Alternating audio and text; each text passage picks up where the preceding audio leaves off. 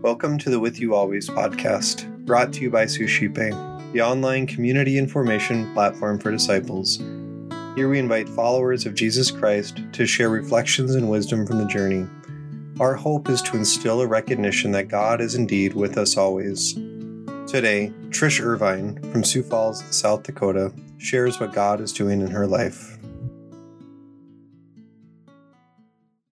The gospel about Martha and Mary is one that I think that I could probably spend the rest of my life reflecting on. Because every time I come to it, I find something that moves my heart, whether it's the same thing as the time before or if it's something new and different. And so Luke 10, verses 38 to 42 says, Jesus entered a village where a woman whose name was Martha welcomed him. She had a sister named Mary, who sat beside the Lord at his feet, listening to him speak.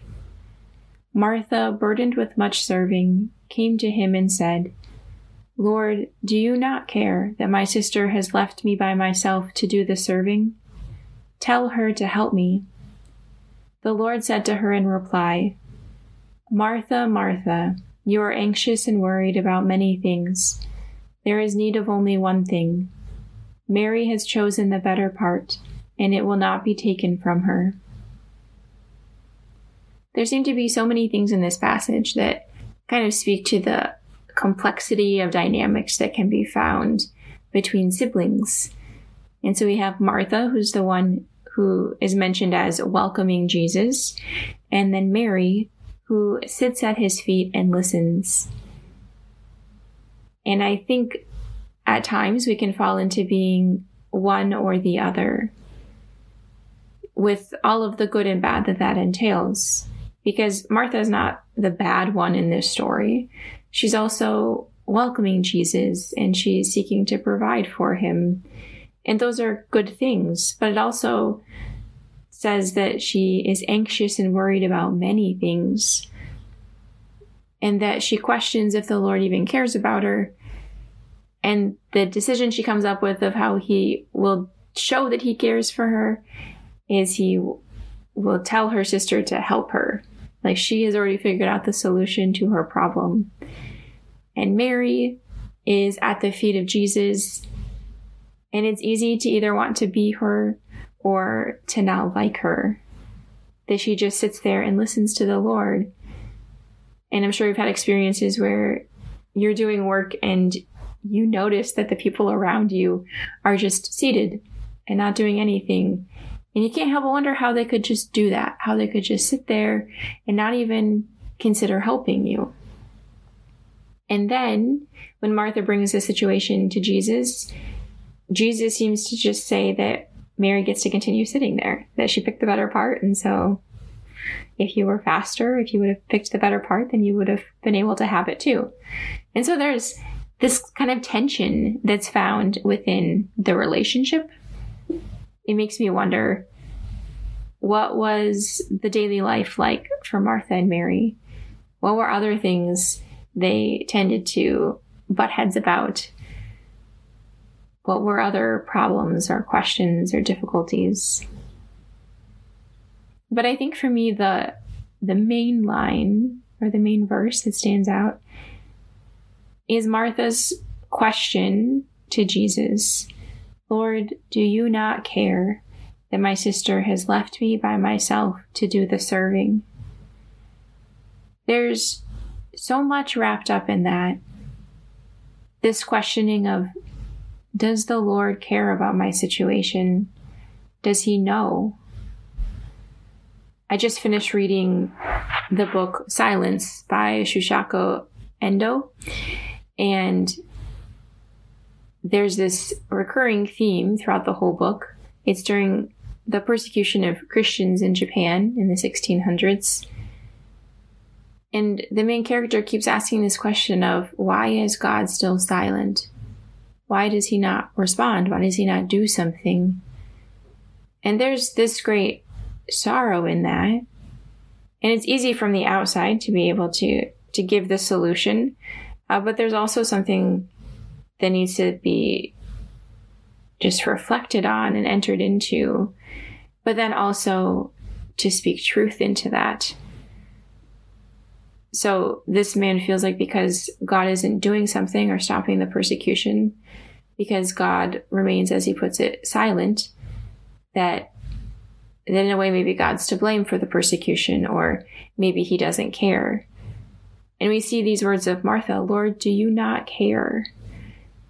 And I think if we're honest, that should strike to the heart of all of us that there's some situation or experience we've had where we question if the Lord cares about us or if he cares about the particulars of our life. And then something that more recently came to my attention was the end of that sentence where she says, that my sister has left me by myself to do the serving. So she's questioning if the Lord cares. But then Martha also has this experience of loneliness, of feeling left by others.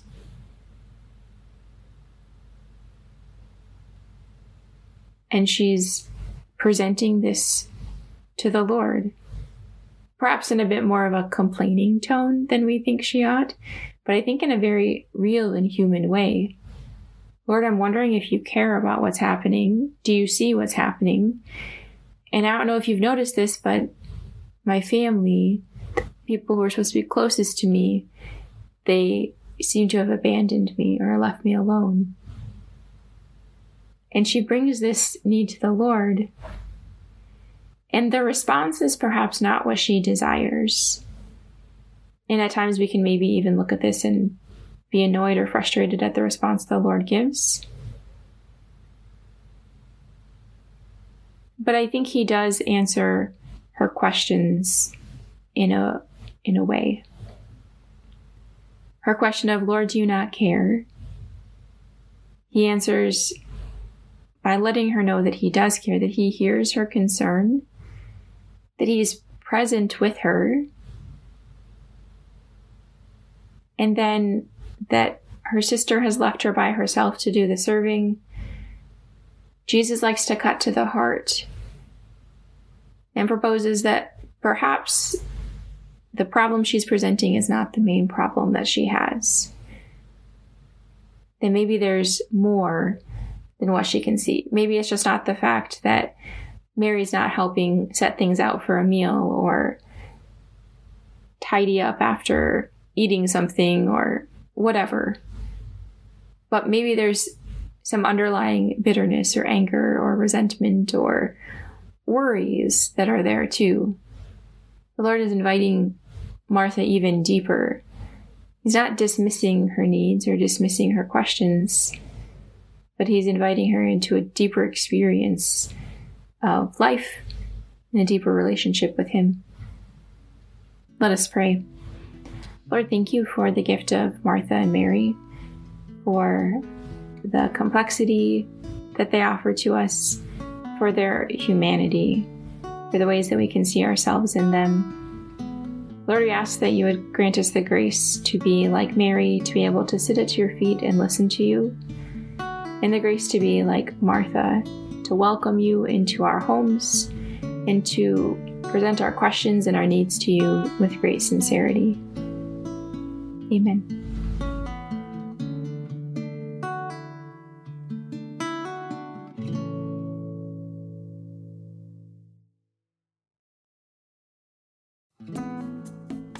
Hi, everyone. My name is Eric Gallagher, the founder of Suscipe, the online community and formation platform for disciples. I wanted to take a moment to thank you for listening and also to encourage you to check out our online community at suscipe.co. That's S U S C I P E dot C O. At suscipe.co, we're constantly offering free book studies, self guided mini retreats, opportunities for family fun, prayer, and more.